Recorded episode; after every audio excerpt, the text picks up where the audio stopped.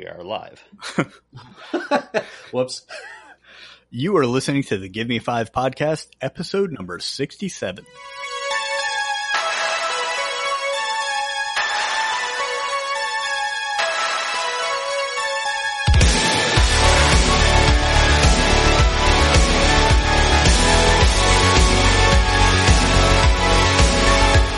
This is the Give Me Five podcast, a semi entertaining show about very entertaining things. My name is Jimmy. I am here with Rob Hey guys. and Greg. Happy New Year. Here on Thank the Give you. Me Five. Oh, thank you. Uh, here on the Give Me Five podcast, we discuss uh, pop culture, entertainment, and a little bit of nostalgia. This evening, we will be discussing the year 2018. This is our year in review show. Our second annual year end Yeah. extravaganza. Pretty exciting. Yeah. We can now say it's an annual thing. Exactly. So, guys, here's the deal. If this is the first time you were listening to our podcast, first of all, welcome. Second of all, this episode is a little bit different. We usually will talk about some news, some weird stories, some other things coming out and trailers and all that stuff. Uh, we're not going to do any of that this time. We are going to basically just review uh, what we think were the best in movies, music, books, video games, all that kind of stuff. And our regular episodes, of course, we will go through and talk about things more in depth about what we thought, what we thought the people were getting at when they made stuff, what mistakes they made, all that fun stuff. But this time it's all about the best. And on that note, hit us, Rob. So, this is a review show, and there will probably be spoilers. But honestly, for this episode, you might be fairly safe. I don't know that we're going to spoil a whole lot. We're just going to tell you a bunch of our favorites for the year. Uh, but if we are talking about something that you haven't seen and you want to hear a little bit about it, you could probably go ahead and listen. Otherwise, skip ahead and come back and listen later. So, guys, if you would like to get in contact with us and share any of your top fives for the year 2018, we'd love to hear it. You can find us on Facebook by searching for the Give Me Five podcast. You can reach us on Twitter and Instagram at Give Me Five Pod, or you can email us, give me five podcast at gmail.com. And as always, guys, please, please, please leave us a review on iTunes or whatever podcast app you're using. It really helps us stand out. Greg, do we have a store? Yeah, we do. We do have Do a we? store. And it has all sorts of cool things. Like it has t shirts, it has cell phone cases. I know some of you guys out there got some lovely Give Me Five podcast stuff for Christmas. That's awesome. Thank you very much. Thank you very much, guys. And uh thank you for putting that on the uh the thing there. Um You're very welcome. Yeah, someone has defiled the script. But anyway, we got all sorts of fun stuff there. There are now stickers at that store, and you know, check it out. Cool logo. It looks good on people. So, And and that. please, oh, please, it's uh, please- give me five podcast.threadless.com. You should probably know that too. Absolutely. And please, guys, when you get your Give Me Five podcast merch, tag us on Instagram or Twitter. We'd love to see it. Especially the haven't- math mat. Yes, not that we haven't seen it, but we'd love to see you model our stuff. Exactly. Except for the bath mat. I don't want to see any weird pictures of feet. He really wants lots of pictures of feet. I definitely do not. Greg has a foot fetish. He does. Greg does not. Okay. So, do you want to get going and uh, do our top fives of 2018? Let's do it. I think I think we should. So let's get down to brass tacks. Start with our first what that category. actually means. What does that mean? Now we're going to go off the rails. We looked that up. Okay. Start it off. Our first category, um, and I- I'll let you guys run with this one as I have not read any books this year, um, even You within the heathen. past couple of years uh, that came out within the past couple of years. So, what are your top five books that you discovered this year? Okay, so we will do a, occasional disclaimers throughout this time. Uh, books is one of the weird ones because sometimes it will take a longer time to read them. So some of these books may have come out in like late 2017, uh, or as Rob said earlier, what you said. How are you going to distinguish yours? Th- These are books that I discovered in 2018. They they may have been written a little bit before that, but they're they're all within relatively the the the uh, most recent years. I mean, I think the oldest one on my list is 2015, but they're all Yeah. books that I discovered this year. Because books are a weird one. They're, it takes Mhm. a while to read them, and this is not our main jobs. So, anyway, for my books, uh, one of them I just recently started is uh, my number five. I'll be gone in the dark. is by Michelle McNamara, the late wife of Patton Oswalt, and it Oh, that's about the Golden State Killer, right? It is about the Golden State Killer, um, and there's going to be some themes. That this there's a podcast coming up I'll talk about that also sort of mentions a little bit of this stuff, and it's basically her trying to find the who the Golden State Killer is because people had basically given up. Uh, she did exhausting research and sadly passed away in the process of writing this book. So the people that were helping her actually finished up the book, and it turned out it happens to be very good and I'm looking forward to seeing how this plays out. That was my number five. Uh, Twilight of the Gods, A Journey to the End of Classic Rock. I'm a big fan of think pieces about music, as you're going to see a lot in the next, I don't know, four books. But Steve Hayden, Stephen Hayden wrote a book called Your Favorite Band is Killing Me, which I think I talked about last year. It was about just band rivalries, you know, like East Coast, West Coast rap fights and Guns N' Roses versus Motley Crue and all that stuff. But Twilight of the Gods is about basically you know, is rock over, but it's also he kind of talks about himself because he's I think about our age and talks about like you know you think these gods of classic rock are going to go on forever, and are they fulfilling their dreams? Are they, you know, and did the author himself kind of is it time for him to move on from idolizing these people and stuff like that? It's very interesting. It talks a lot about the Who and all these other bands that I love. Number three, I am actually just about to finish this one. But there is a book called A History of Heavy Metal, which I have I told you about this one, Jimmy, yet? I don't think so. Okay. This is an absolute must read for fans of metal. Ooh. I got it because I was just in a metal kind of mood. And it's like, oh, it'd be kind of neat to listen to, hear about some bands that I don't hear about all the time. So I'm reading through the beginning of it.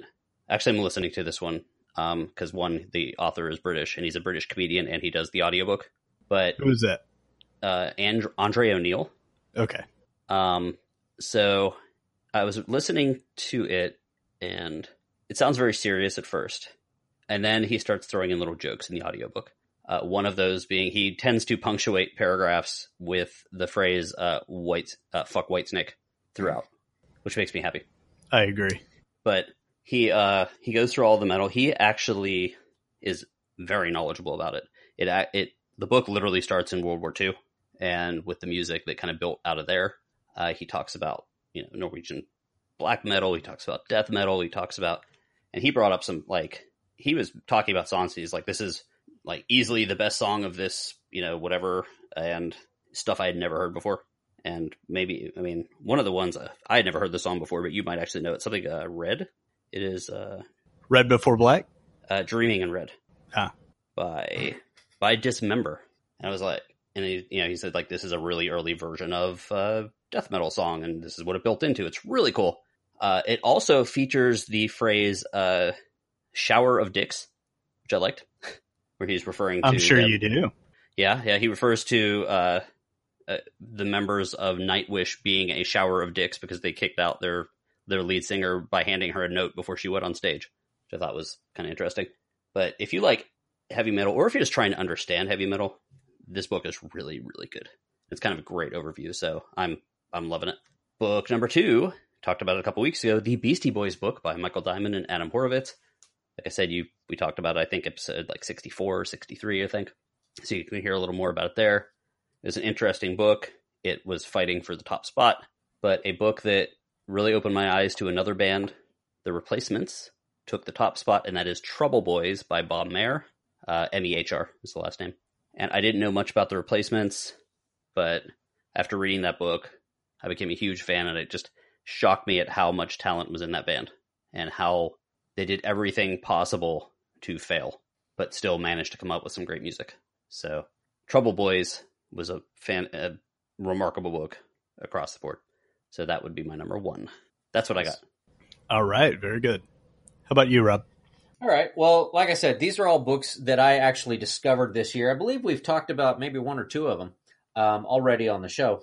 But uh, I'm going to start at number five with the oldest one in the in the group. But like I said, it's one that I just discovered this year, and I kind of happened upon it while I was looking for. I think it was during one of those Audible like buy one get one credit things. You know what I mean? Yeah, yeah. Um, but it's a novel by Jonathan French, and one of the reasons that I that I went ahead and picked it up was because it had a actually very glowing recommendation from Mark Lawrence, I believe. It might have been Jim Butcher though. It was it was either Mark Lawrence or Jim Butcher. I don't remember exactly who it was that wrote it, and I went back to try and find it, and I couldn't find that particular review. Um, but both Mark Lawrence and Jim Butcher are authors that I that I've really enjoyed. Um, and the name of this book is called Gray Bastards, and it's basically about a group of half orcs that patrol the wastelands outside of the human civilized world and prevent the the full orcs from invading from invading and taking over basically the world. So it's actually a really good book. It's it's very gritty. Um, there's a lot of profanity. There's a lot of um, a lot of inappropriate content. So it's not probably something that you would want to let your kids read or or listen to in a car with your kids around uh, because there will be a lot of profanity. But it, it was an enjoyable read, and I really liked it. Um, my number four is probably going to be Godsgrave, which is a novel by Jay Kristoff. It's the second book in a series. The series is called the Nevernight Chronicles, I believe. The first book was called Nevernight. Second book was called Godsgrave. It was released in 2017. Like I said, it was written by Jay Kristoff, and it's it's a book that has a very a very strong uh, female lead. the The story centers around a a young woman who is picked up and trained as an assassin. Basically, her her whole life she's wanted to be an assassin, and she she gets entrance into this assassin training academy, if you will, and it's all about you know her her misadventures in the assassins academy, and this one actually had it, it might have been higher, but it had some surprising, like out of nowhere and very graphic love scenes, and you know, kind of like so graphic that I kind of felt awkward listening to it. If that was able to make you feel awkward, the uh, average person, I'm like, I'm like, wow, I am I, y- you know, I'm listening to it in my car, and I'm like, are my windows rolled up? Because I don't think anybody else needs to hear me listening to or listening to this, you know. So, but I really enjoyed both novels. Um, the those those graphic love scenes were very few and far between. I think there was only one one per book, maybe two. I don't remember. Um, so they weren't like super frequent or anything. Why don't you uh, read us an excerpt? Uh, no, that's all right. Okay. So that's my number four. My number three, we we have discussed actually in the podcast, and that came out in 2017 as well. And that's going to be Kings of the Wyld by Nicholas Eames, and that's the one with the with the band of mercenaries. The the story that centers around the band of mercenaries that are 30 years past their prime. are they Mhm. the old dudes? Yeah. Yeah, I yeah, the old dudes. It it was it, it was a very enjoyable story. It was a good read. I, I really liked it. Uh, like I said, it came out in 2017. But if you're a fan of like the fantasy genre, you, you'll probably enjoy it. I, I'd say, and and if you're getting older like we are, you you might find it rather amusing and you might enjoy it. Speak I- for yourself. Yeah, whatever. You're getting there. So that's my number three. My number two, I, and I'm really torn on my one and two. I think I'm going to put number two a book that I think you're going to get to eventually, Jimmy, because if I if I recall correctly, you said you really enjoyed it. I got you started on the series. Uh, is that a book in the land? It is. I am on uh, book two, The Forging. I actually bought that the other night, Nice. so Um, I'm digging it. Yeah. This this was book seven, the the latest book in the series. It was actually released this year Cool. by Aleron Kong. It's called The Land Predators, and it's a one of the reasons that I well, not one of the reasons I grabbed it, um, but one of the things I loved about it when I picked it up is I, I like feeling like I got my money's worth when I pick up an Audible credit. You know, using an Audible credit for like a, a six hour book kind of pains me. This book was 46 hours long. Oh, Yeah, As- in in the Audible version, the Predat- Predators was like forty six hours. I was like, good lord, and but it was fantastic. It was very very good. It's like the dude was still writing it as you were listening to it and just It, adding it to totally it. was. It totally was. Um, I don't I don't expect that any of his follow up books are going to be as long as that one, but I understand. I think I think there's going to be a couple more books. I'm not sure how many more. I think he said about twelve in the series. Um, Wow. So the one he's on is eight, but I don't quote me on that. I could be off. I would like the listeners out there to know that he actually will talk to semi strangers at bars about this book, and one of them, who he had just met that night through some of our lis- through some of our listeners, uh, went out and bought both of the, the first two books of this, and is Oh, they them. did. Yeah. Oh, that's fantastic. I'm glad to hear that. They're very good. They're very fun. If Mhm. if you're a fan of uh, MMOs or fantasy or real time strategy games, it, it's got something for everyone. I mean, it's it's a lot of fun. They're hard to put down. Yeah. Okay, so then that leaves us with my number one. And like I said, this was a toss up between number one and number two, but I'm going to give number one to Gray Sister by Mark Lawrence. It's the second book in the, oh, what is the name of that series? Um, anyway, it's the second book in a series about another another very strong female lead. She is basically a nun, and in this world, the nuns are kind of like the Shaolin monks, where they're like warrior nuns. And it's all about her journey through the convent and her clashing with some of the nobility of the world that she lives in, and them trying to kill her, her trying to survive, her thinking she's the chosen one and finding out the truth. So it's it's actually a really interesting read. It's very well written. Um, it's by an author who we actually have talked about as well in previous episodes of the podcast. He wrote the the Red Queen's War, the Prince of Fools series with Jalan Kendeth. I don't know if you guys Mhm. remember me talking about that, but he wrote that series as well. Um, very very good author, and this this these two books in the series are actually excellent. I really enjoyed. The it. first book was Red Sister. It was. And I believe the third book that's due out this year, I think later this year, is called Holy Sister. And I think it's just a trilogy. Is it by could be Dio? By Dio? No. Oh, No, I- okay. I, I got it, but I was Thank you. and I had to. I was moving some notes around, but yes, there's an album or a song. I think it's a song and an album called "Holy Diver" by Dio. It's Ah. read the heavy metal book; you'll hear all about it. And that'll be my five. Excellent, a, a big big variety. So we got the people out there like the fantasy and the non and the fiction stuff.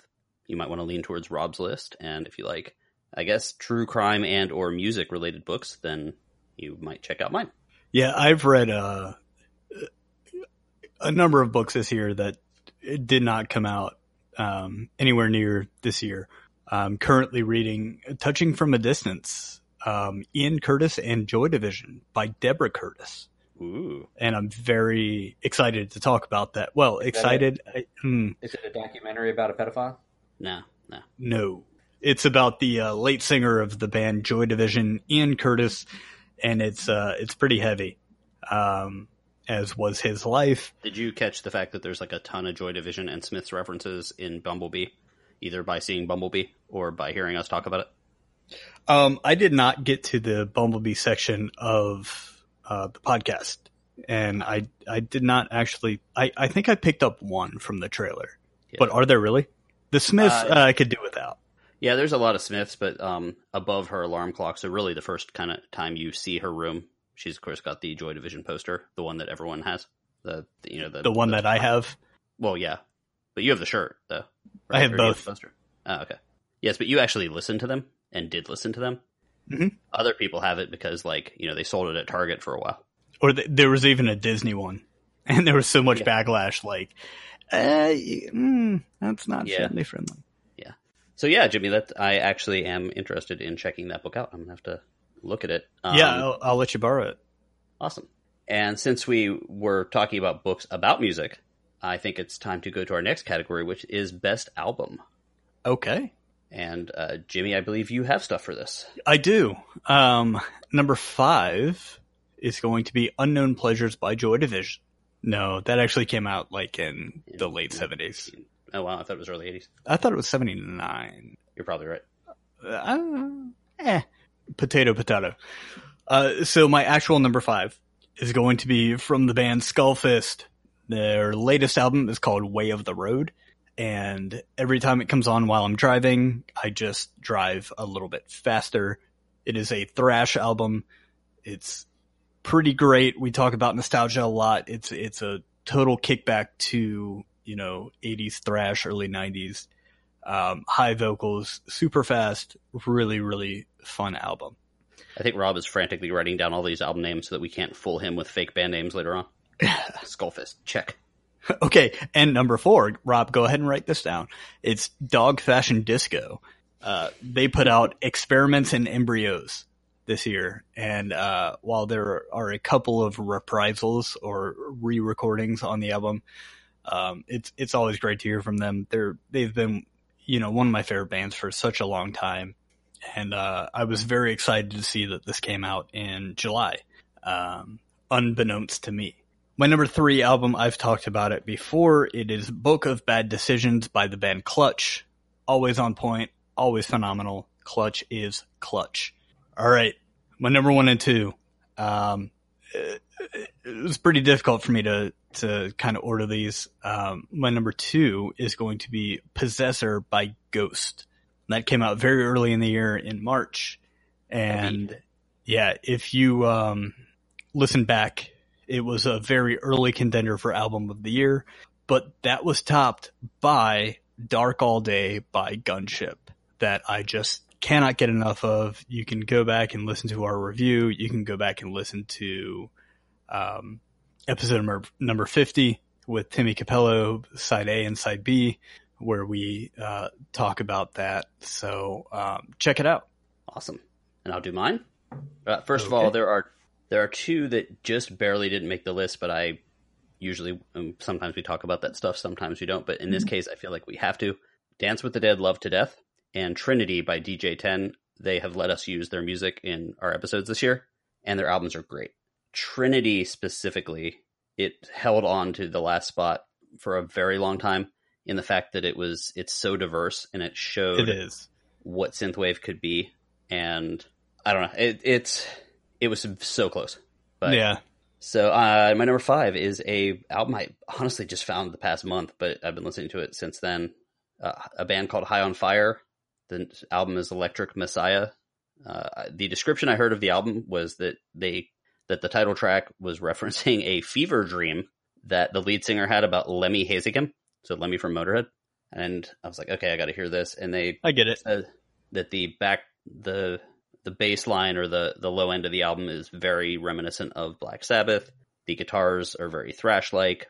The vocals are like metal Lemmy, which is funny because in that book I was reading, Lemmy apparently said that, thought that he sounded like the Beatles. He Lemmy always claimed that he was just in a rock band, despite being one of the people that practically invented heavy metal. But that's besides the point. Uh, the band is led funny. by a guy named Matt Pike from a band named Sleep, who I know a little bit about, and I will say, just like Jimmy said, that whenever this an album comes on, it makes him drive faster. Uh, the other day, I was walking the dog and listening to that, and the, it kicked my adrenaline so much that I literally could not fall asleep for three hours. Like I was thinking about going out jogging at like three in the morning because of just that hearing that album at the wrong time. Hell yeah, man! Uh, number four, there's a band called the Blue Stones. They're from Canada, and there's going to be a lot of colors mentioned here. They sound a lot like the Black Keys. Black Keys haven't released anything in a couple years. And uh, one of our listeners and guest host of last week, Omar, sent me a link to their stuff. And uh, their song, the album's called Black Hole, and the the song Black Hole is excellent. And from the second I heard it, it just put you in like a nice bluesy rock groove. And I've been listening to that a lot recently, and stuck around at four. That's actually what bumped Trinity. Sorry, Greta Van Fleet, Anthem for the Peaceful Army. Saw them live this year. Their album came out, loved it. Sounded exactly like I wanted it to sound, and you know, a lot of cool stuff from these young guys. Number two, Gunship, Dark All Day. It led to one of the, our awesome podcast, you know. Oh, it's one of my favorite moments of the year. Yeah. Yeah. I mean, not just podcasts, but like entertainment things. Totally. Um, the video was great. The songs were great. Yeah. If there's anything I can complain about is the fact that they released the songs kind of spread out. So by the time the album came out, there were some songs I listened to like 50, 60 times. But that's not their fault. That's my fault. And number one is the actually the Black Panther soundtrack. It's sort of diverse. I I don't know. See, listen, putting that in when I'm driving around at night, it's uh, I can pretty much listen to it all the way through. It's something I can actually. This is a weird thing, but I can listen to it with my kid in the car. Okay, uh, which is useful because he's usually with me. Uh, whereas Gunship has that one sneaky song in the middle. um, but it just puts me in the the same mode as I was when I saw like Wakanda for the first time, or even like when the credits ran. Uh, you know, so um, I think I come from an era when soundtracks were a big deal, and this was one of the first in a long time that kind of got me back to that era. I'm really hoping the the next Spawn. Although um, Todd McFarlane said it's going to be an unrelenting, um, dark and ugly film, uh, I'm really hoping they do the same that they did with the soundtrack before. You know, the the metal bands and the rappers and hip hop yeah, bands. just there was like an Atari Teenage Riot and Slayer song on there. hmm Just ugh, so good. and Pearl Jam and Cypress Hill, which was weird, but I've never been, been a big Cypress Hill fan. Okay, so I believe that covers music. I think so. Cool. I think I'm the only one with a live event, correct? Probably. Yeah. Okay, so I'm going to go through this really fast because I've covered all these on our episodes. Uh, my best live event, this is concerts and any sort of live performance. Uh, number five was the Slayer Farewell Tour. Not the world's biggest Slayer fan, but it was cool seeing an old fashioned metal show, even if I had to park in a field full of washing machines. Check out our episode on that. Number four was the MST3K Live show where they watched movies and made fun of them. And I got the opportunity to meet the guys afterwards. Number three was EDC. Yes, I know I'm too old for it, but I love flashing pretty lights and cool stage graphics, and to a lesser extent, stages burning down. But music was great, the fans were great, and it was just a fun night or a fun weekend. Number two was the Welcome to Rockville concert, where I got to see Foo Fighters, Ozzy, Godsmack, Billy Idol, Clutch, Stone Temple Pilots, uh, Trivium, Greta Van Fleet, which I talked about, all in you know over three days. Avenged Sevenfold impressed me. Oddly enough, Godsmack impressed me too, even though I'd seen him a bunch of times. But just a great show and just a lot of hard rock. And my number one, which is no surprise to anyone, the two Pearl Jam concerts at Fenway Park. Not only were they great shows, they did what they wanted. They played a bunch of songs that they hadn't played before. They invited the mem- a member of Buffalo Tom on stage to do a song that helped them get through tough times in the early 90s, like out of nowhere. And the last numbers I saw, they did what one? They did two shows in Seattle, two in Chicago, two in Boston, and one in Montana. I know they donated twelve million dollars just in Seattle to help the homeless people, the homeless uh, Jeez. folks there. Um, I have not seen the numbers from every other city, but but just from the two shows they did in Seattle, they got they donated twelve million dollars to build homeless shelters in the area. Um, so it was a big deal, and there they this was a non album cycle for them, and the fact that they just went out and did some fun shows and basically donated all proceeds uh, impressed me, and the shows were great. So that was my number one. All right. Well, excellent list, Greg, and I'm glad that you're uh, that you're our live live event correspondent because I don't know how many Jimmy and I actually made it to. But I think we're going to move on from live events and go on to our top video games of the year. And I think only Jimmy and I have lists for this one. So, Jimmy, you want to lead us off? I sure can. My number five is a game I've talked about many times. That is Pokemon Go. Uh, just keep introducing new stuff, and uh, you know it's it's still fun. Uh, much like you guys with Star Wars, it's it's just a, a good game to open. You know while you're out and about. Uh, my number four is going to be The Walking Dead: The Final Chapter. Number three is Spider Man. Number two, Mega Man 11. And my number one, on. Wait, that's a thing. Yeah. Oh, yeah, it came out this year. It's a classic side scroller. It's beautiful and it's just totally classic. My number one game of the year should be no surprise, although I've had a love hate relationship with it. Uh, mostly love these days. That is Red Dead Redemption 2. Still not out of beta yet, but uh, as soon as it does, it's going to be even more fun. I'm looking forward to it. Fantastic. Um, I'll go with my list, and I should probably qualify this by saying that my list isn't necessarily games that I've completed, but it is games that have interested me enough to stop playing Rocket League for a little while because I have an addiction and it's serious. Um, but I'll go at number five. Um, it's had some some expansions and also been released for uh, other systems uh, within the last year, and that's going to be Final Fantasy 15. If you like online MMORPGs, this one is absolutely gorgeous. You should check it out. At least give it a give it a test run. Um, I've kind of drifted away from it. One because I don't really have anybody, any none of my friends are playing right now. Um, also, they've dumbed it down a little bit to make it easier. Like I was, I was making an effort to level up all of my base classes, and because tip, the way it used to be was that you would get bonuses based upon the class that you had as your subclass. So if you leveled up all your base classes, you could be more versatile, so to speak. And then in a in an update this past year, they took all of that away and just had you basically there's no more subclasses. You can be this class and you get these sub skills based upon your class. So there's no reason to level any other job other than to unlock a job that you want. Um, so that that kind of fell off a little bit. Um, my number four is going to be Divinity: Original Sin.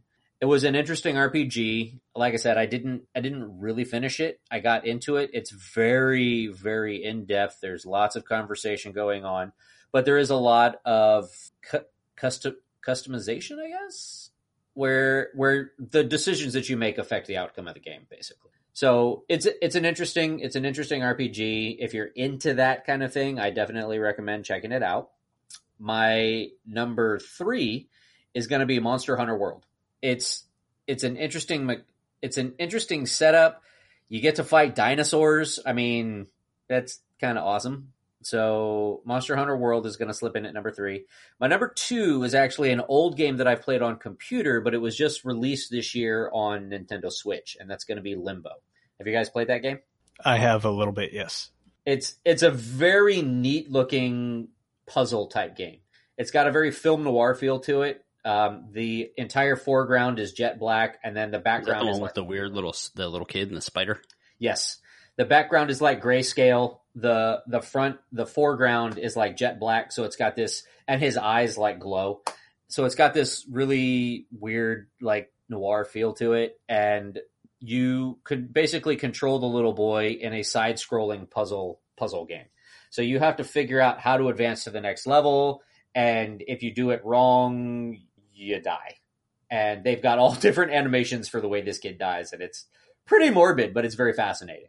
So it's it's a great game. It's a great puzzle solving game. I recommend checking it out. And there are s- certain sequences in it where it genu- genuinely gives you a very creepy vibe. So that's going to be my number two. Uh, my number one is going to be Spider Man. It's such a gorgeous game. There's so many interactions with your environment. The the controls are kind of complex, at least. Um, so I'm not terribly good at it, but the uh, the game itself is absolutely beautiful. And who doesn't like being Spider Man swinging through the city? I mean, agreed. So Spider Man is my number one. Yeah, I thought about making a list. It was basically Spider Man number one and Star Wars Galaxy of Heroes number two because they're the only games I played this year. But it turns out I picked good ones. Nice. Yeah, I didn't include Galaxies because it wasn't this year. Yeah, those I was able to keep to this year. Nice. Okay, so let's uh, move on to uh, podcast, which is one of the things I was doing when I was not playing video games, either editing them, listening to them, uh, or learning more about them. So, who's got some podcast lists? I do not. I do. Do it. All right. So these podcasts um, didn't come out this year, but they at least wrapped up this year. And hopefully one of them will be coming back very soon. Uh, and that is my number five. That is King Falls AM, which is just hilarious.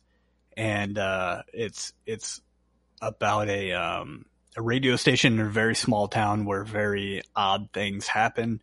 And, uh, it really left us on a cliffhanger. So hopefully that's coming back soon. My number four is going to be lore. Of course, we've talked about it before. It's been a big inspiration as to why we started. Uh, number three is the Bright Sessions. That wrapped up this year. Very, very good stuff.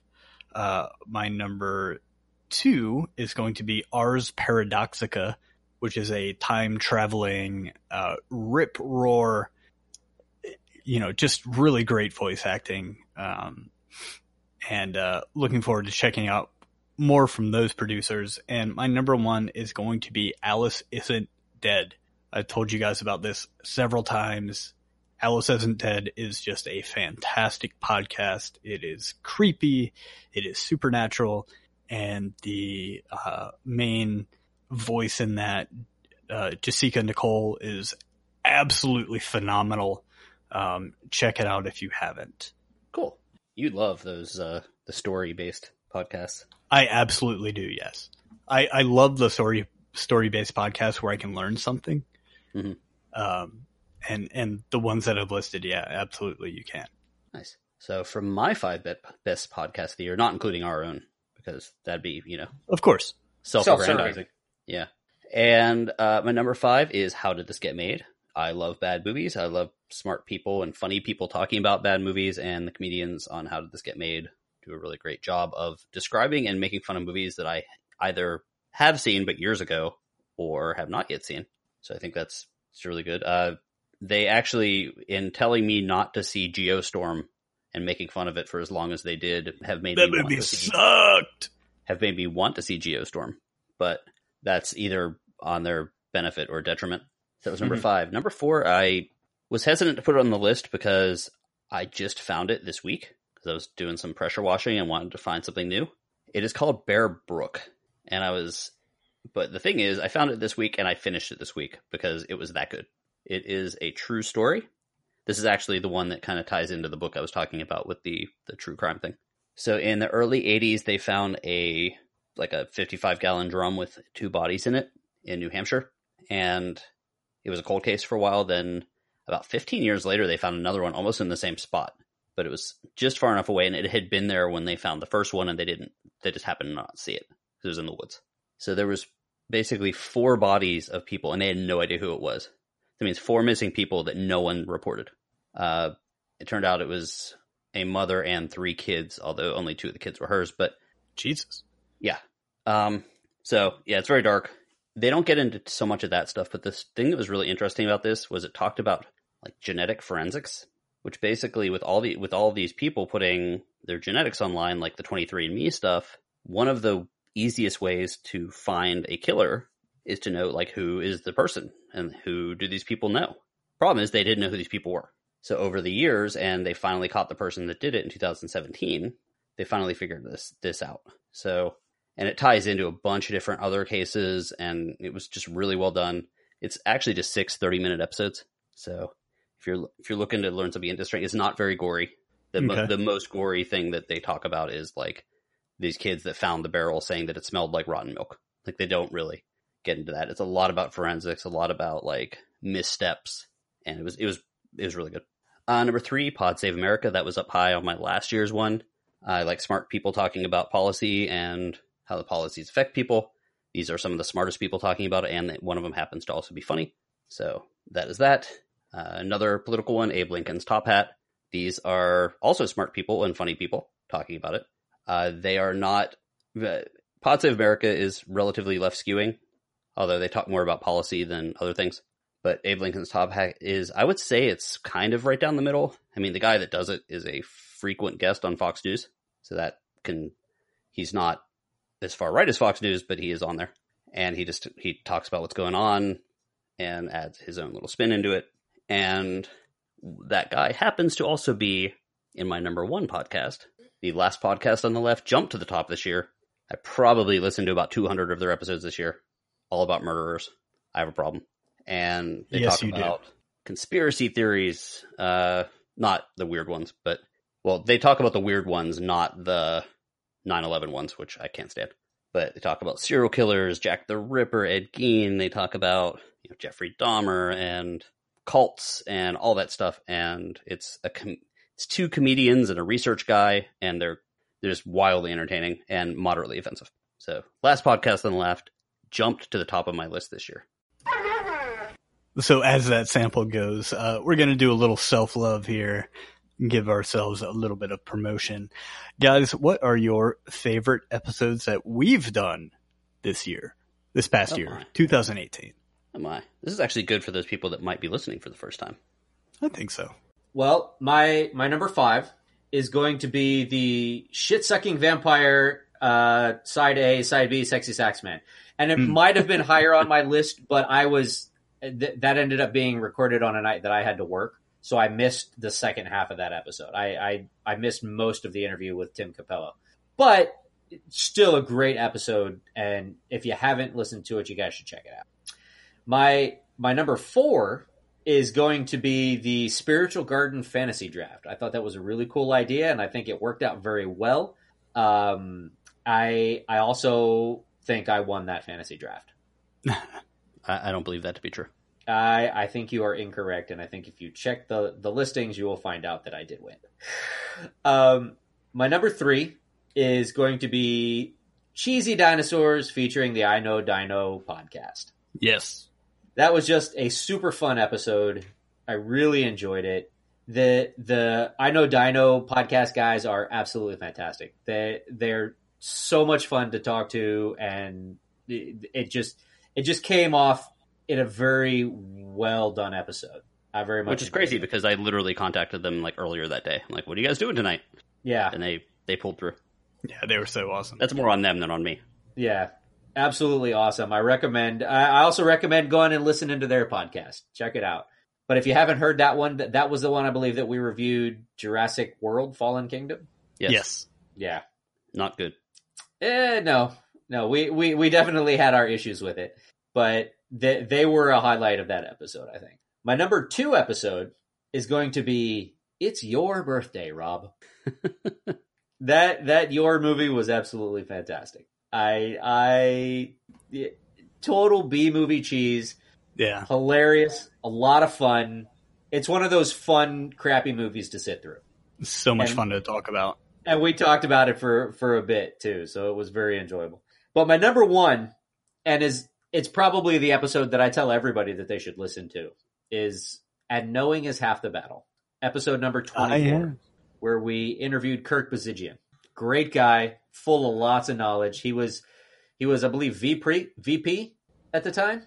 VP of Boys Toys at um, And Hasbro. VP of marketing for Boys Toys. yeah. VP of that's right. marketing for Boys Toys at Hasbro, who who of course developed the GI Joe line, the GI Joe toy line.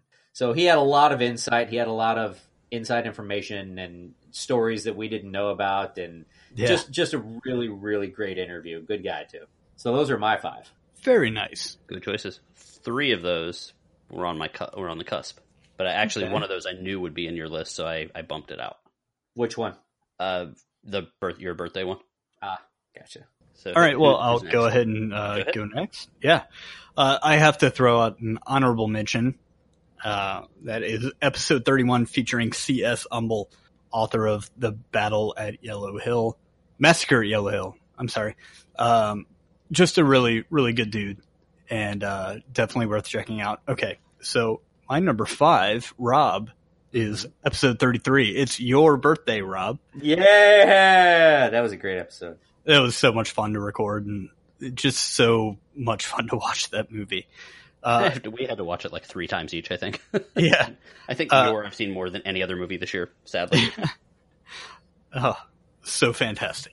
Uh, and my number four is going to be episode 43. That is Cheesy Dinosaurs featuring the I Know Dino podcast. So much fun. Garrett and Sabrina were fantastic. Uh, definitely check it out. Rob talked about it. My number three is my birthday episode. That is episode number 26, Werewolf Ninja Curse. Nice. just because I got to talk about how great 1984 was. Uh, number two, and the the title still makes me laugh. It is uh, episode number 56 featuring Joe Ballarini. That is a dog fighting movie for kids. Yay! Joe's such a great dude, and we look forward He to talking really to him very soon. Uh, number miss you, one is yeah. Number one is a combo that is episode number 50, sides A and B, our Timmy Cappello interview. I cringe a little bit every time you guys say Tim Cappello. That's his professional name, yes, but he prefers Timmy. So stop it. I'm sorry. Please. Isn't he going to be coming here uh, sometime in the near future? He has a show uh, either late December, which would have meant it already happened, or early January. Yeah. I have. I haven't talked to him in a little bit.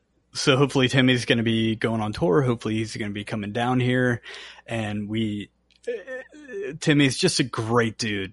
Yeah, check out that art. Uh, check out that episode. I mean, what a what a affable guy. I mean, We had to cut it into two episodes because he was just so full of information, and He I, was. like I couldn't edit it because it was all interesting.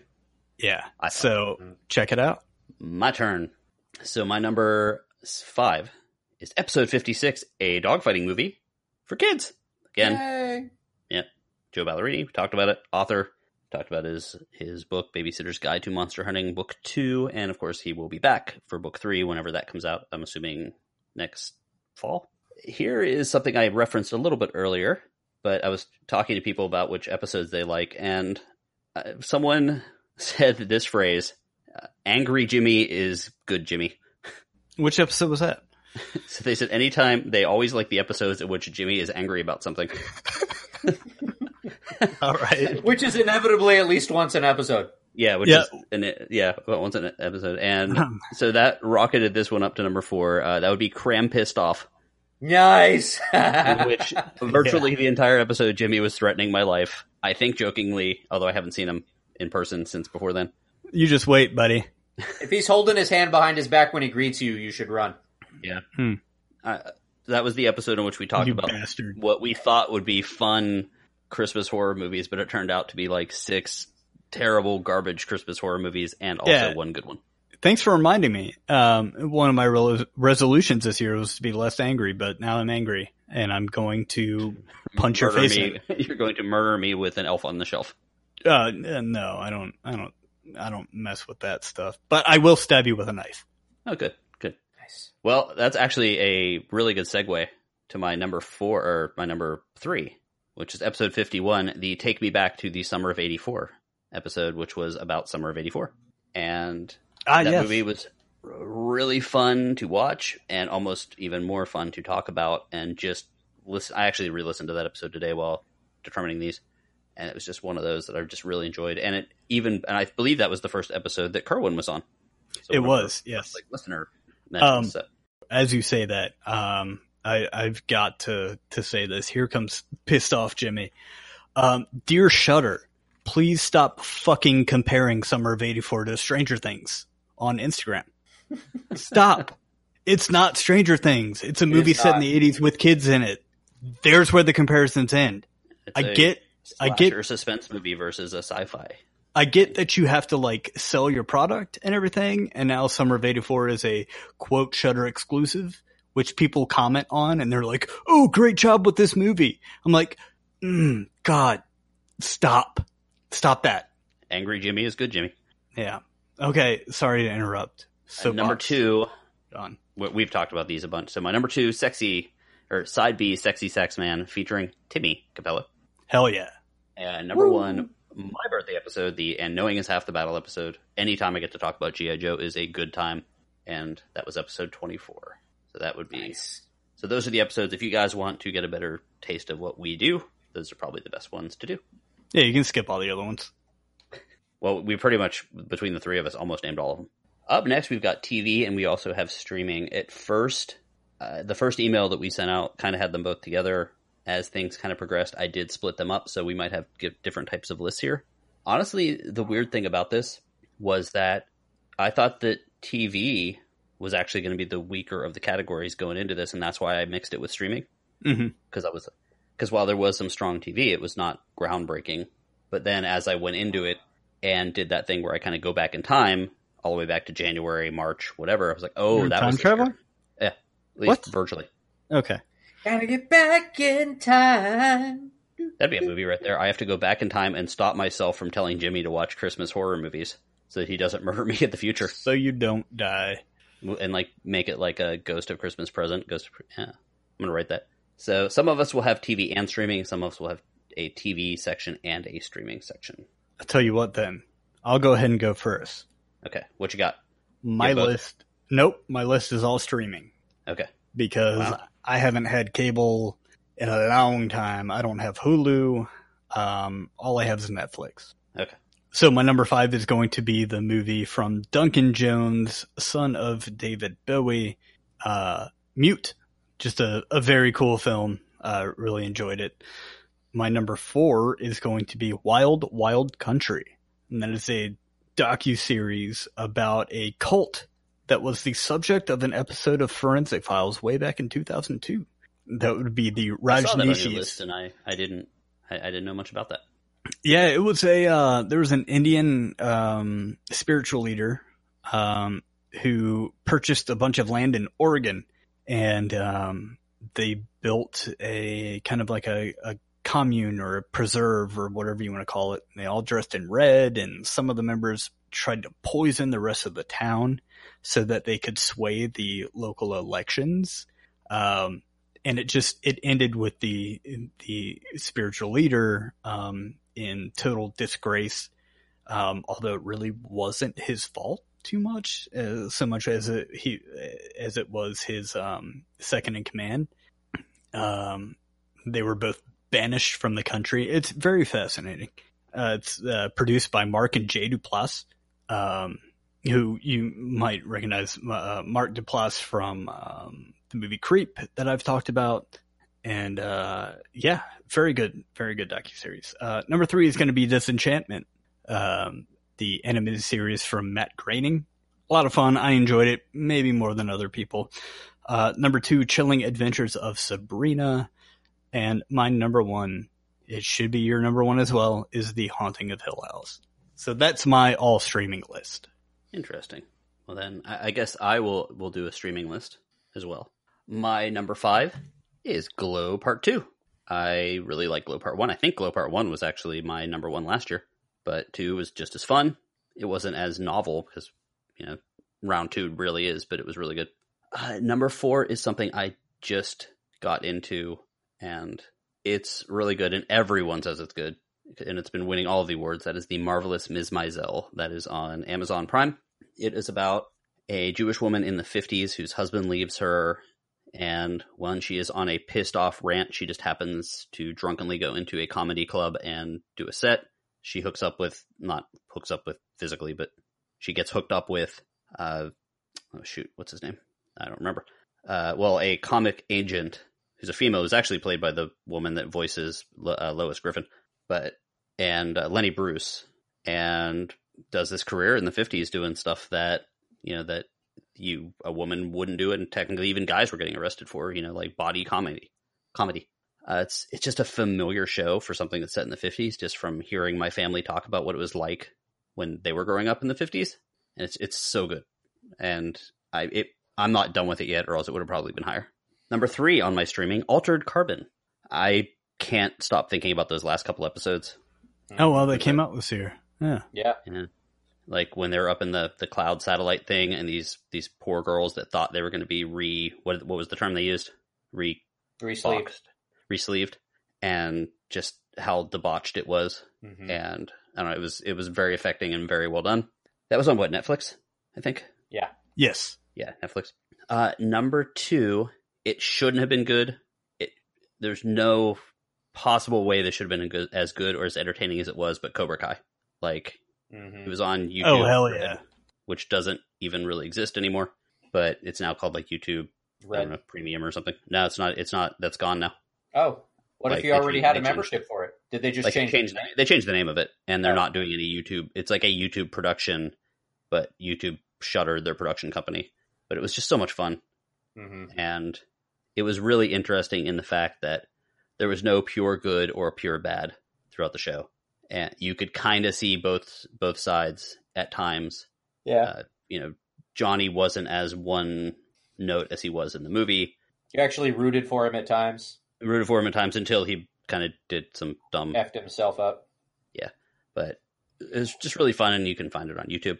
And my number one, also Jimmy's number one, The Haunting of Hill House, took took me through October. It was moody, it was spooky, it was scary, it was well written, it was interesting, it was well acted. So Haunting of Hill House on Amazon Prime. That was number one. Nice. Um, well, for my streaming list, I've got I've got a couple of honorable mentions because the the Friday the Thirteenth fan film that was this year, right? Yeah, I believe it was in February of this year, yes. Okay, yeah. So the Friday the Thirteenth fan film, and I didn't have anywhere else to put it, so I had to mention Christmas Chronicles. Both were excellent, and they were both streamed. They were both streaming, so I, I just wanted to throw those in there for honorable mentions. Um, my number five and it's only number five because I haven't actually seen it yet. But since it just came out and it's part of 2018 and it's kind of groundbreaking, I felt I had to include it. At number five is going to be a Black Mirror Bandersnatch because I believe it's actually the first choose your own story, isn't it? Uh, it's not. It's Oh, I thought it was the first one. I couldn't Well, find anything else. it's the first choose your own story for adults. They did something like that with children and with children's movies on that show, but it was nowhere near as complex as what you ended up with with Black Mirror. okay. So I'm I'm Uh, putting Jimmy, you watched that, right? I sure did, and Yes, I you did. got every outcome. I Um, got all, I got all but one, but let's not ruin it for Rob. Uh, we're probably going to end up talking about that in early in the next year.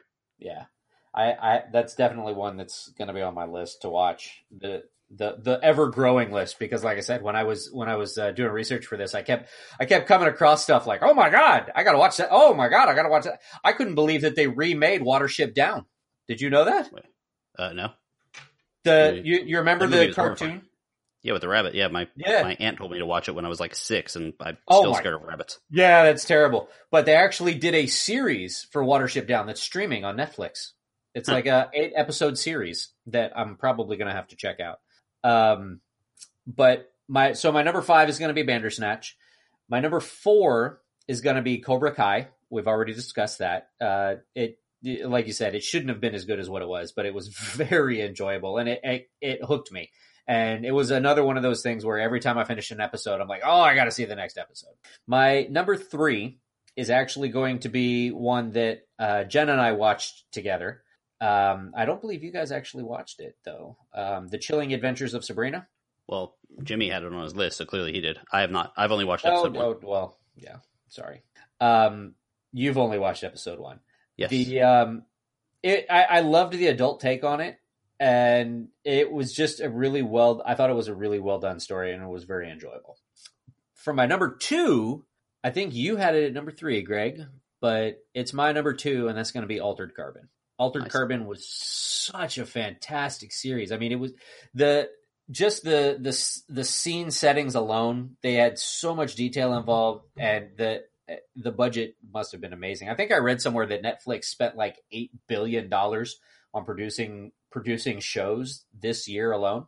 Did you did all you of see that? that? episode. Yeah, I've, I've seen figures like that, but I didn't know the exact number. So I thought that the world building in Altered Carbon was great, and just the trying to explain something that's very hard to explain, Mhm. but doing it well. Yeah, they they definitely pulled it off. Very, very much a sci-fi slash uh, action fantasy type adventure feel to it. Um, just really well done. If you haven't seen it, check it out. It is a little bit more adult oriented. I wouldn't recommend watching it with the kids, but super fun. My number one, of course, is going to be the series that we could not get enough of. We ate up all the episodes very rapidly, and that's going to be The Haunting of Hill House. Absolutely amazing. Oh very yeah. terrifying at times. hmm Really gave you rare triple number one. yeah, Hey, really gave you that sense of that sense of dread. The oh my Oh, god, yeah. what's going to happen next thing. but also I can't wait to see it. Yeah, what's going to happen next? I gotta watch it. Yeah. We stayed up too late several nights just because we had to watch one more episode, and it might feature very heavily in one of my give me five later. Yeah, we may be talking about it later. So that's my five. So and I'm the only one that did like regular TV, right? Um, yeah, I think so because mine. I mean, mine is just TV that we watch. So I mean, I it's nothing. I I was able to sneak the Orville back on the list because they've released one episode. Oh, I forgot to watch that. Crap. So I'll do the TV then. So this is actual like broadcast network TV stuff. Yeah. At number five. This is one of those where I, I things grew as I went further back. Mhm. So the Terror was a story about the HMS Terror. It is a true story, but they don't actually really know what happened. It was a boat that got stuck, like a whaling ship kind of thing. They got stuck in the ice because they went they went down south basically, or no, actually I'm sorry, they went up north. But they ended up getting stuck for pretty much the entire winter. And then when they finally found the boat and it kind of freed itself from the ice, they uh, they have no idea what actually happened. Of course, there's stories of them just leaving it or getting killed or being eaten or something. But the Terror told that story, had great acting. It was it was interesting. I believe they actually just recently found the remains of that boat underwater. Like I said, it was this played back from January to March, so it's been a while. Um, kind of around the same time period, actually a few years, you know, and maybe a little bit later. The Alienist was a story of them hunting down a serial killer, kind of a a Jack the Ripper s kind of story. Uh, uh, really good, moody thing. At every that was one of those that when it would come on my DVR, that was I would watch it that night. I, I didn't wait till the next day. Uh, number three, Westworld. I know some people stream that on HBO Go, but Westworld season two came out. It was just as strong as season one. It was interesting. It was it pushed forward all the mysteries, but it didn't. It it solved some, which is good. So it didn't kind of do the lost thing where you're like, okay, are they going anywhere with this? So Westworld was number three. Number two was Atlanta. Such a weird, sometimes funny, sometimes uncomfortable, sometimes interesting, sometimes you know socially uh, social commentary, but it was just very well done. So that was Atlanta, I think season three, and the Americans finally finished this year, season six, I believe.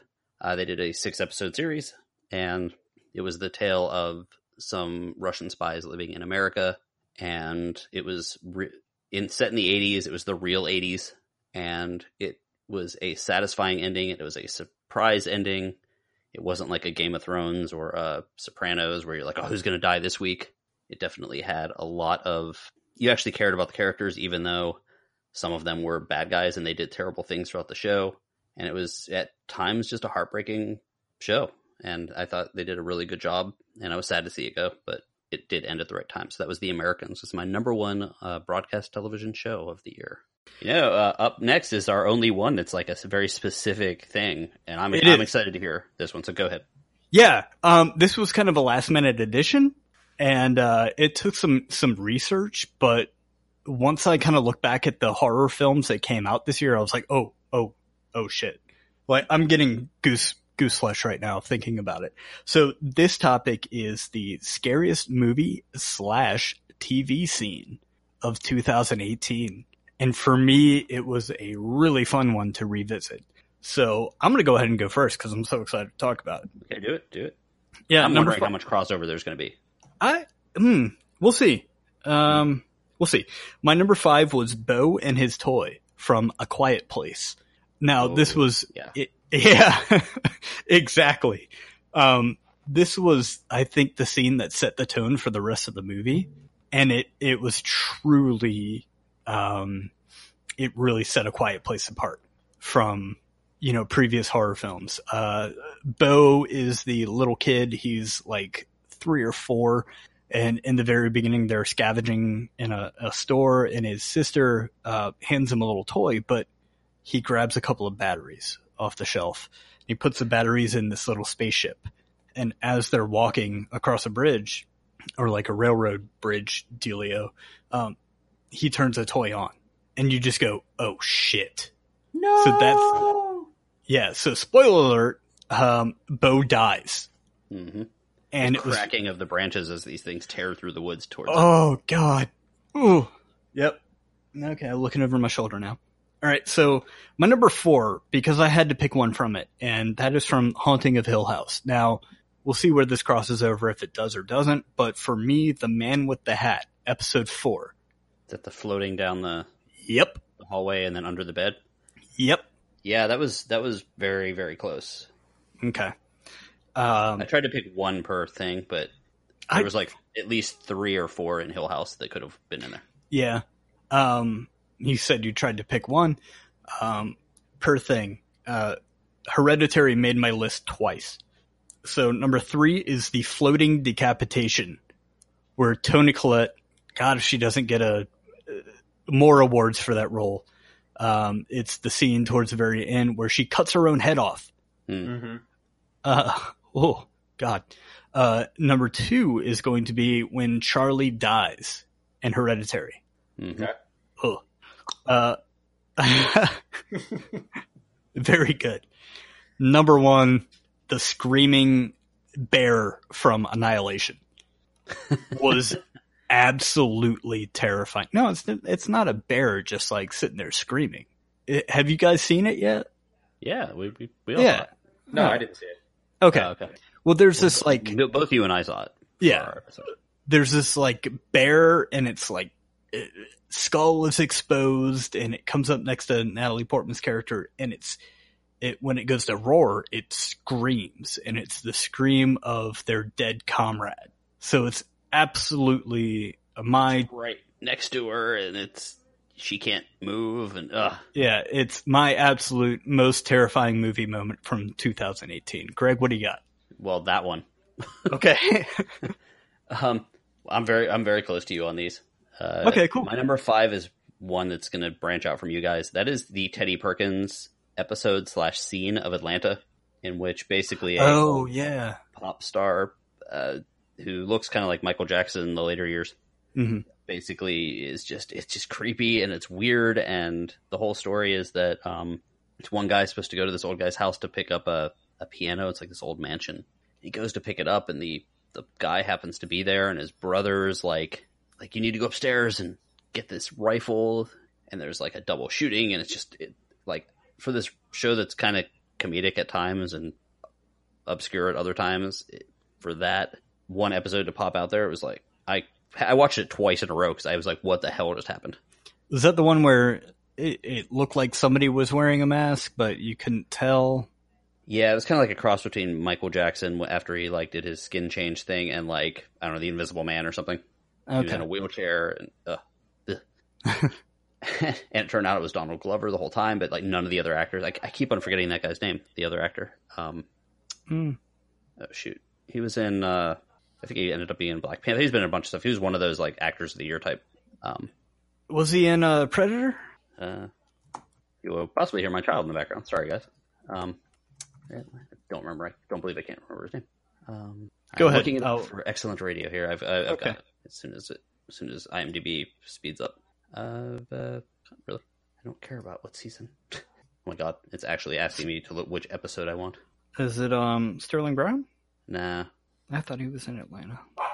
I mean he Who? is in Atlanta, but oh my god, uh, Lakeith Stanfield. Oh, okay. Yeah, Oh, sorry. yeah, okay. Anyway, uh, so that's that. Um, my number four is the bathtub scene of A Quiet Place. Oh, yes. That I I didn't want to choose that one. Um, but it, it was very close. Yeah, uh, the the you know the shit hits the fan. Baby What being born. movie. There was very recently before that part, I think, a, a nail exposed on a stair, and you knew something was coming. Oh. Uh, Charlie's death in Hereditary is my number three. Okay. That was uh, one sad. It was the sound editing was great, as we talked about briefly a second ago, and uh, the acting afterwards with Toni Collette finding her body, and then the cut scene away from it is horrifying. Oh yeah. Yeah. Uh, number two, the car scene or the car scare in the Haunting of Hill House, in which you don't Okay. Oh You've yeah. never seen any ghosts outside of the house, but the the sister and brother, I think, or two sisters. No, the two sisters. Two sisters Yeah, are arguing, Susan. and Theo and this face, scary ghost face jumps out from between the two seats.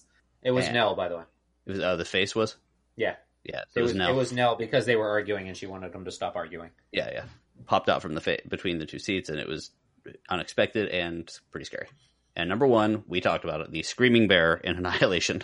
I Oh. wanted it to stop when it was going on. Like, I I saw that at um Epic Theaters.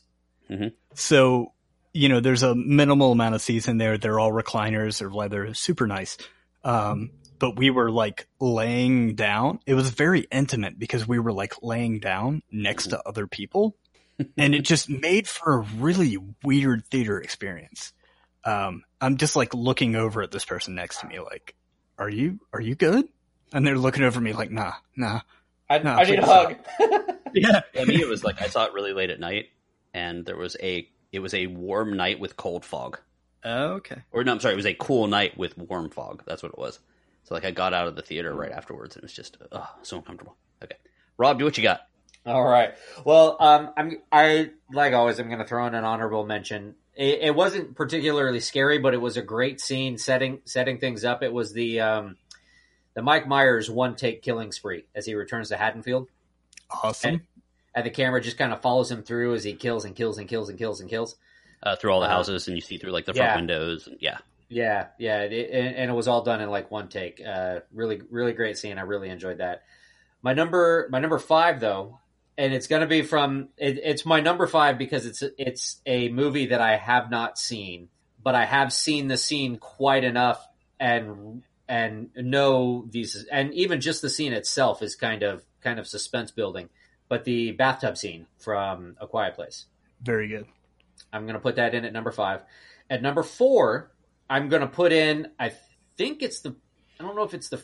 No, it's not the first one that we've seen, but it's the first one that Steven sees in uh, Haunting of Hill House when Steven sees Nell's ghost, Hmm. and he thinks she's just there in his apartment, and he's on the phone, and he turns around, and she's immediately standing right in front of his face, and her face grays out, her eyes turn white, and she lets out that that dead uh, scream or whatever, and he yeah. like freaks out and falls over. yep. That's Su- that. Wasn't that like the moment she died? Yes. Well, that was when the dad was calling him to tell her that she had died. Okay. So Oh, yeah, so good. There's so many of those that like uh, all sorts of them. You Yeah, you'll see it- my well- list actually is all crossed out and stuff because there's like yeah. Well, it, it made my House. it made my list a couple of times. So that was that was what number four. At number at number three, ah, this is going to be tough. All right, at number three, I'm going to put Theo sees a crawler. So Hmm. it's the scene when they're in the the mortuary or the Okay. funeral home, and Theo walks into the room, and the model of their perfect home is broken on the floor, and it's Yes. the first time that Theo sees a ghost. And as she's down, you know, she looks over and sees the the, the dirt trail trailing around behind the desk, and then you hear, and then the the thump thump as the as the zombie or whatever it is is crawling around the desk, and she like freaks out and and was it the dad that was there with her that saw it as well? Somebody came running in and was like, "Oh my god!" Or Yeah, no, I'm- it, I'm- wasn't Susan. I think it was the dad. I think so. But That's gonna have to get a rewatch. but yeah, su- super super intense scene. And like I said, it's the first time that Theo sees a ghost, and she just about freaks out. Yep. My number two is going to be from a Netflix original that we actually covered in the past, and that's going to be. It's a toss up between one of two scenes from the same movie. It's Okay. the cabin scene from The Ritual. Do you remember that? Oh yeah. Oh man. Yeah. and, didn't and the I- dude wakes up in the uh, in the room with like the totem, and he's like, "What the hell? Yep. Get me out of here!" And they go and they go running out of the running out of the cabin, and then Mhm. the subsequent scene where they're being hunted. That is also a very intense scene, very scary. Um, so both it's a toss up for either one of those scenes. So I'm going to put the ritual in at number two. awesome. But my number one good choice by the way. my Yeah, my number agreed. one is going to be another haunting at Hill House, um, and neither one of you guys mentioned it, but it was the scene that it was the scene that got me, and I was like, "Oh my god, pull him up, pull him up, pull him up!" The scene with Luke in the basement as the thing is crawling around the barrel towards Luke, and he's stuck in the dumbwaiter, Oh And- my and- god. and- Yeah. and Theo is trying to pull him up because he's screaming his brains out, hmm Oh, Yeah. little Theo. and, or little the Luke. And the flashlight is going out, and you're like, "Oh my god, somebody get him out of there! what, what are you doing? Pull him up!" Yeah. Yeah, that that that scene got me. There's so many. Like there's that weird smiley face guy. Yeah, Mr. Smiley. Yeah, Mm-hmm. it was just it was good. I mean, That series was so well done. So It well was. done. it, It, it was genuinely scary. It's weird because we talked And I- I a loved lot it. this year about how like it was a strong year for horror, Mhm. Mhm. and sitting down and trying to do this just reiterated it. Like I had ten that I had to whittle down. I, you texted. Oh, what time was that? Like one, one thirty, something like that. It was like it was. I was doing it over lunch break. Yeah, it took me hours Mhm. to to whittle that down, and I'm really surprised the ritual didn't make my list. But very good, Rob. Mhm. Awesome. So on from our on from our favorite scary scenes of the year to our top favorites of the year, and by that I mean our favorite movies of the year. So we're going to try and whittle it down to our top five of the year. Okay, There were a bunch of good ones this year. there were, and it's hard. Um, so I'll go ahead and go first, as my lot in life, as Greg says. Huh, I made a couple of last minute changes. Um, very difficult to put together. Like you said, there were so many great ones this year. Uh, so I'll just get right into it. My number five, Black Panther. Mhm. Um, I hate that it ended up so low, but there were just so many good ones that that I really connected with. So, uh, Black Panther, great film. Uh, we've referenced the actors many times throughout this episode. Uh, you guys previously talked about uh, the trailer for Us on our last episode. Holy shit, that looks so good. Uh, starring, uh, looks pretty interesting. yeah, um, M'Baku. Uh, Yep. He's in it. So, uh, yeah, Black Panther. If you haven't Uh, seen it, Winston Winston Duke. Winston Duke, um, uh, Lupita Nyong'o. Um, if you haven't seen Black Panther, what's wrong with you? If you haven't seen it multiple times, really, what's wrong with you? Uh, number four, Hereditary. I, I, I thought it was just such a great addition to the horror genre. Um, and speaking of number three, an excellent addition to the horror genre. Can't wait to see how this world fleshes out. A Quiet Place.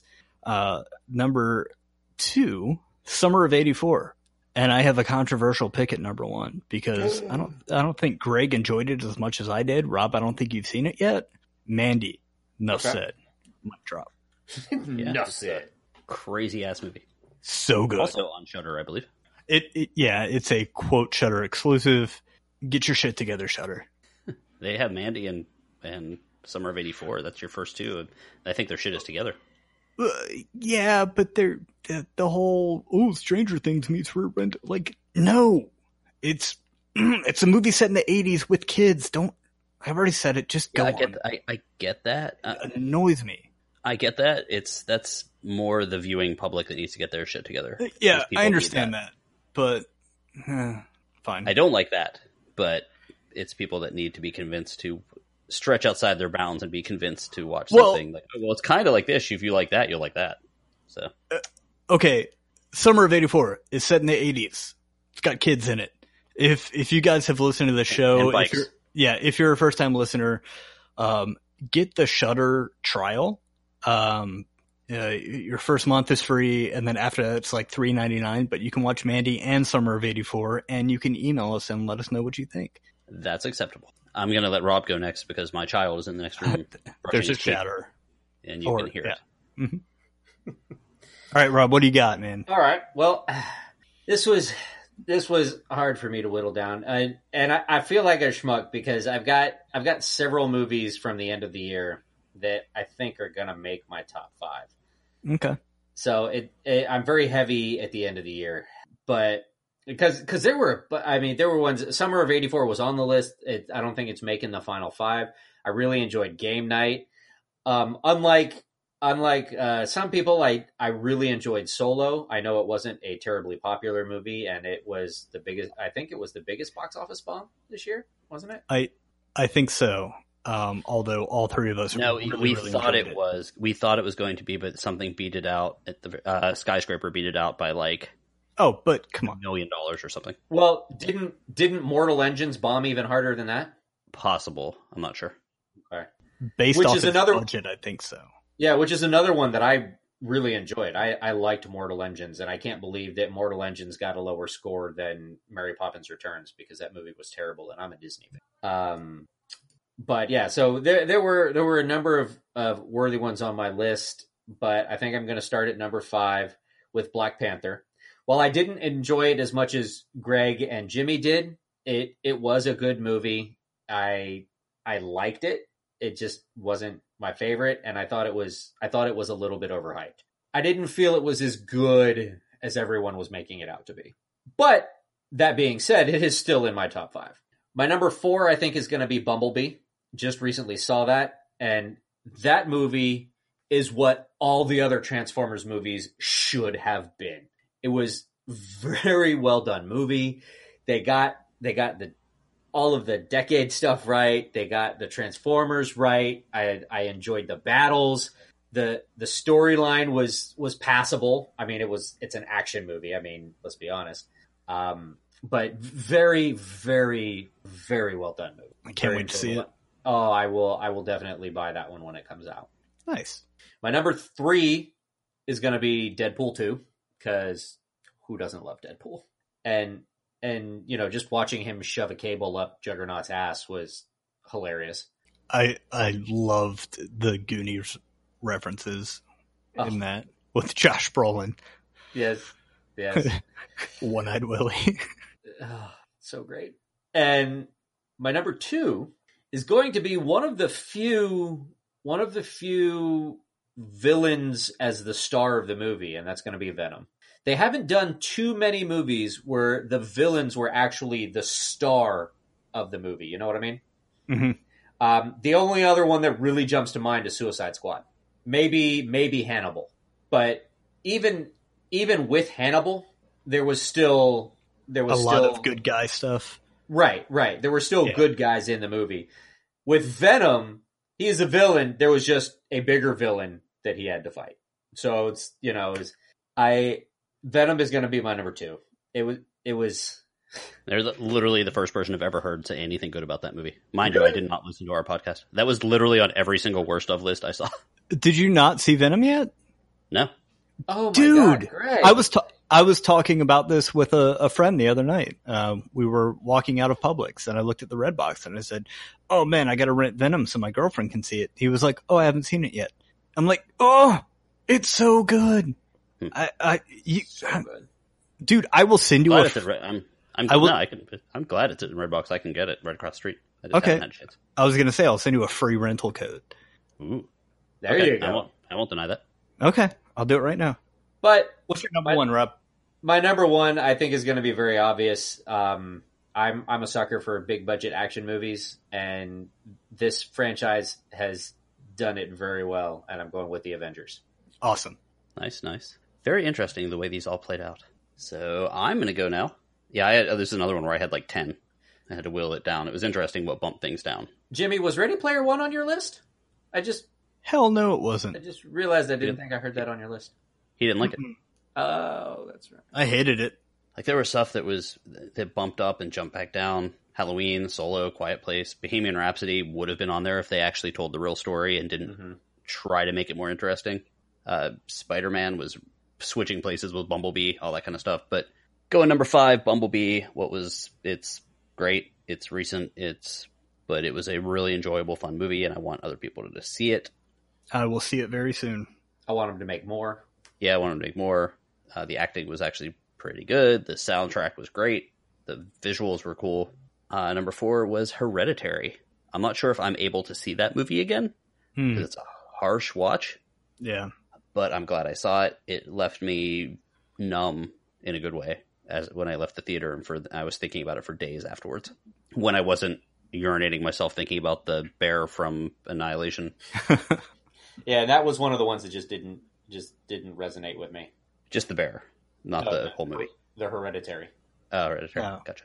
Uh, number three, Avengers: Infinity War. They had to juggle a lot of stuff, and they did a really good job doing so. There's a few a few things that kept it from being number one, but that's still saying a lot because there was a lot of movies this year. Mhm. Number two, I still get a little nervous thinking about this movie, and I'm actually surprised it didn't show up on anyone's list, and I'm even more surprised that it did show up on mine. But Mission Impossible Fallout. Oh, yeah. No. Oh, it was fun. The movie was very well done. I'm not the world's biggest Tom Cruise person, but the the end action sequence was excellent. The, oh God, yes, it was. If not mistimed. Uh, it yeah, but also the big like the begin the opening reveal was Oh, yeah. so amazing. Mhm. Um, yeah, And uh, I got a copy of it was sent to me for the holidays, and it just arrived today. So I will have a chance to watch it again. very cool. And my number I saw one, that twice in the theaters. nice. And even like the Hen- the Henry Cavill stuff. I I mean, some of it was telegraphed, but I just loved the the bathroom fight, He was a, yeah, so that was he was a badass. hmm even with his little porn stash. Uh, number one should not be a surprise. Came out in February of last year, and it held that top spot forever. I've watched it more than any other movie this year, except for your apparently. uh, Black Panther awesome. Uh, it was, showed something I never saw before. It was interesting. I liked the character. I liked the. Um, I loved the tech and the visuals, and I liked the story. And despite Rob's uh, dislike of Michael B. Jordan's character, I thought I liked him quite a bit, and was sad to see him go. So Black It- Panther was my number one of the year, yeah, both in soundtrack and movie. Oddly enough, There you go. So that brings us to our final topic. Last but not least, our, our final uh, top five of the year, I should say. And that would be the Entertainer of the Year. Who wants to go first? I I don't even know that I have a list for this. I guess I'll go first. Okay. So what I did to figure out my entertainer of the year is I wanted some I wanted some diversity in what people were doing. So like did they have a book, a movie and a CD or a podcast and a TV show or you know that type of diversity. hmm Uh, e- that or something new that I've never seen before or just a performance that was so above board that you that they could not be denied. Ah. So, my number five. It comes from the podcast world. Two different podcasts. One true crime, and one politics. That is Ben Kissel. He is the host of both of those, as well as, of course, the odd, complete out of nowhere a guest on Fox News occasionally. Yep. You love him. I do like him, but it's because I disagree with him a lot. Like I, I, he's he's more of a libertarian. I'm not. Mhm. Actually, he's actually more of a reform. He ran for, in the for the Reform Party, but he's he's interesting. So that would be my number five. Number four is getting changed because of Jimmy. Stupid Jimmy. So Okay. Letitia Wright, Shuri. Yeah. I'm sorry you were getting bumped Oh. because you reminded me of the fact that Toni Collette gave what I believe the best acting performance of the year in Hereditary. Ah. Uh, so Sorry, Letitia. congratulations, Toni Collette. Sorry, Letitia Wright. I love you both, but that's that.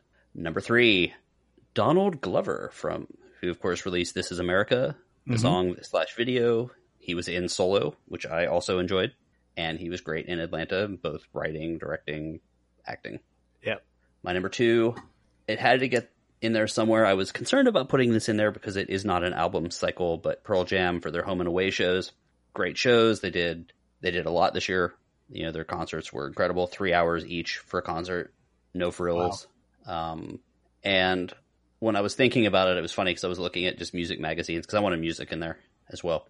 But when I was looking at various music magazines, actually, uh, one of the big online music things put Pearl Jam in as the band of the year, which I was shocked about. Thought was kind of interesting. But my number one, uh, I believe he wrote and directed A Quiet Place, and he starred in Jack Ryan. It was a completely different type of action star, and a, Jack Ryan is another streaming thing that could have made it onto my top five streaming because I could not turn it off. That would be John Krasinski uh, for both The Quiet Place and Jack Ryan, as well as just I know it wasn't this year, but I did watch far more episodes of The Office than I probably should have. So John Krasinski is my Entertainer of the Year. Congratulations! You can pick up your Give Me Five podcast sticker uh, at the front gate. Yes, please do. We won't kidnap you. I promise. I don't promise. All right, so I'll go ahead and go next. My number five is going to be Toni Collette for her, her performance in Hereditary. It's just hands down amazing. Number four is going to be John Krasinski, as you previously mentioned.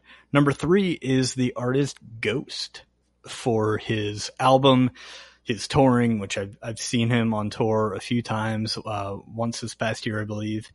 It just does something different every time. And, um, unfortunately had to cancel a recent show in Orlando, but that just means I'll get to go next time. Number two, Donald Glover, as you mentioned. And my number one uh, entertainer of the year, because he entertained me quite a bit, is uh, Mike Flanagan. So Mike Flanagan, uh, director of Haunting of Hill House. I think last year he did Gerald's Game. Guy's just on fire, and uh, I can't wait to see I what think he he's does got next. what he's the one doing King Sleep, or is that someone else? I think I screwed this up last time too. But he was King not. He was number six for me. Doctor Sleep. Doctor Sleep. Yeah. So uh, that is the uh, follow up to um, uh, why am I blanking on that? The Shining, um, where the little boy, um, what's his name in The Shining? Anyway, he's uh grown up now, and uh, yeah, that should be awesome. There you go, Mike Flanagan. You can come to my apartment, and I will give you uh, your trophy among other things. just like a couple of pieces of bread or something. I, I really don't have anything. Maybe a half used bottle of hot sauce. Well, I I'll, uh, I'll take that. I'll take that half used bottle of hot sauce. Mm, no, I actually didn't. Know I just gave you a free entertainer- code for Red. Sure. Anyway, go on. I actually didn't know about the entertainer of the year until you know right now, but um, I I, I can throw something together, I guess. Um, at at number five, I'll probably put uh, The Rock I know that one of his films bombed this year, but he did have two films come out this year. He had Skyscraper and Rampage. Mhm. Um, Rampage was enjoyable. I mean, it wasn't a great a great film, but he's also got the TV show The Titan coming out. So he's he's been he's been and very the busy. and the TV show when he's the agent, the sports Yes. agent, which is good. Yeah, he's Ballers, I believe it's called. Yeah. So he he's been he's been very busy. A lot of work for for Dwayne Johnson. Um, my number my number four, I'll probably throw in uh, Hailee Steinfeld. She's had a pretty good year, um, having starred as one of the voices in Spider Man and having starred in Bumblebee. Um, and I had I really she wasn't even on my radar before this year, but she's she's had two really great films back to back. Yeah, if you ever if you want to see true uh, good western movie, see True Grit, and she's True Grit, wonderful yeah. in it. Yeah, she's Yeah. very good in that movie. I will I will give you Toni Collette at number. No, I'll, I'll hold Toni Collette. I'll put uh, Jason Bateman in at number three uh, for Game Night and Ozark season two. Um, I've always loved Jason Bateman. I think he's great in just about everything that he does. At number two, I'll put Toni Collette for her performance in Hereditary. Absolutely fantastic. Number one, uh, I'll probably do John Krasinski. He said he's going to do John Krasinski. I, I totally am. Oh, great. But when you're done doing John Krasinski, you need to tell us who our, your number one is. But um, Oh, it'll be John Krasinski at that point. excellent. Well, he gets two stickers apparently. Yeah, he does. I can picture him opening up a letter from us with like a bunch of podcast stickers in there. Like, huh? We should Wait, totally what? do that. what the hell? we got to find an address first. Yeah. Well, guys, that uh, was 2018. Awesome. Well, uh, thank you guys so much for your support and, you know, listening, sticking with us this past year. We really appreciate it. We hope to entertain you for many years going forward, or at least until I get a free t-shirt out of something. So all free t-shirts, uh, you know, send address requests to give me five podcast at gmail.com and I will promptly retire. Nice. Uh, 2019, it looks like to be a very busy slate. When this whole thing starts going, there's going to be a bunch of cool stuff to watch. I think we'll finally get a chance to cover Aquaman, which did come out in 2018, of course. We'll, we mentioned earlier, but Black Mirror Bandersnatch. Yes. Mhm. I can't wait to talk about all of the things in that with you guys. Some, some Bird Box, probably. Uh, I've- I'm I've got a Rob's bunch of- I've got a bunch of streaming that I've got to watch. I mean, going going doing the streaming thing for for this year. I'm like, oh man, I haven't seen that. Oh, I haven't seen that. Mhm. But you know, things like Watership Down, The Bandersnatch, I still have to see. Game Over, Man, The Night Comes for Us. I've heard The Bodyguard is actually pretty good as well. I want to check that out. And Atypical, Anna and the Apocalypse. I don't even know what that is, but it looked funny. It, it's supposedly like a Oh, what's, female. the, what's the movie with the weird big eyed girl that you want to see? Alita? Attila Battle Angel. Alita. Attila. That'll be coming out. We'll cover that. Captain Marvel, the new Star Wars movie. Uh, we'll of course try to get more guests on for you guys. Uh, So much coming out. Game of Thrones comes back this year, and we Oh, have in the yes. past done special episodes on that. Yes. Um, oh, there's something else that I wanted to discuss. Yeah, albums coming out. Oh yeah, uh, I saw that there's going to be a new album by uh, Whitesnake Fuck Whitesnake. and a band called Tora Tora, which is the first ever signed band that I ever met in person. But in Oh, like nice. 1991. But apparently they're back together and making album.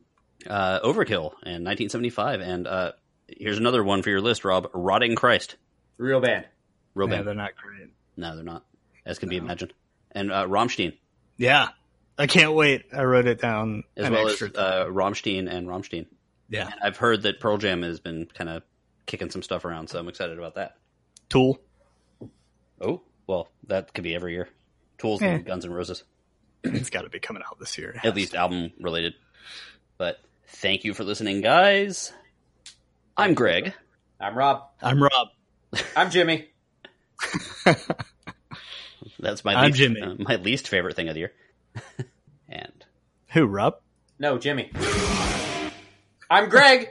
I'm Rob.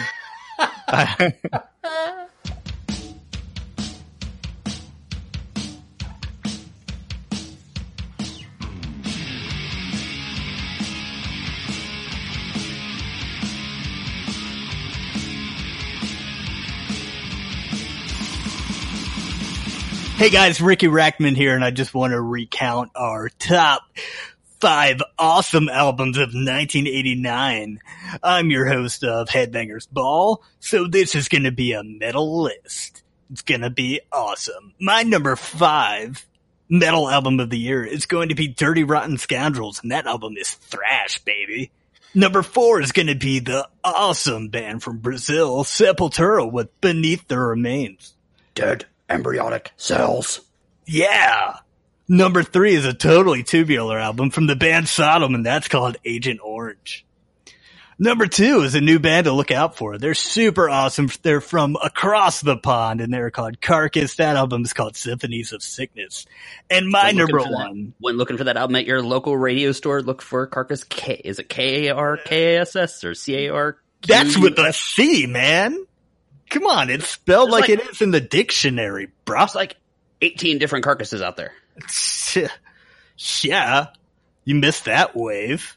And my number one totally excellent album of 1989 is a band that we're very close to by the separation of about five degrees is The Mind is a Terrible Thing to Taste by the band Ministry. I don't. I don't think that anybody in 1989 who actually listened to metal albums described any metal band as totally tubular. Well, I did.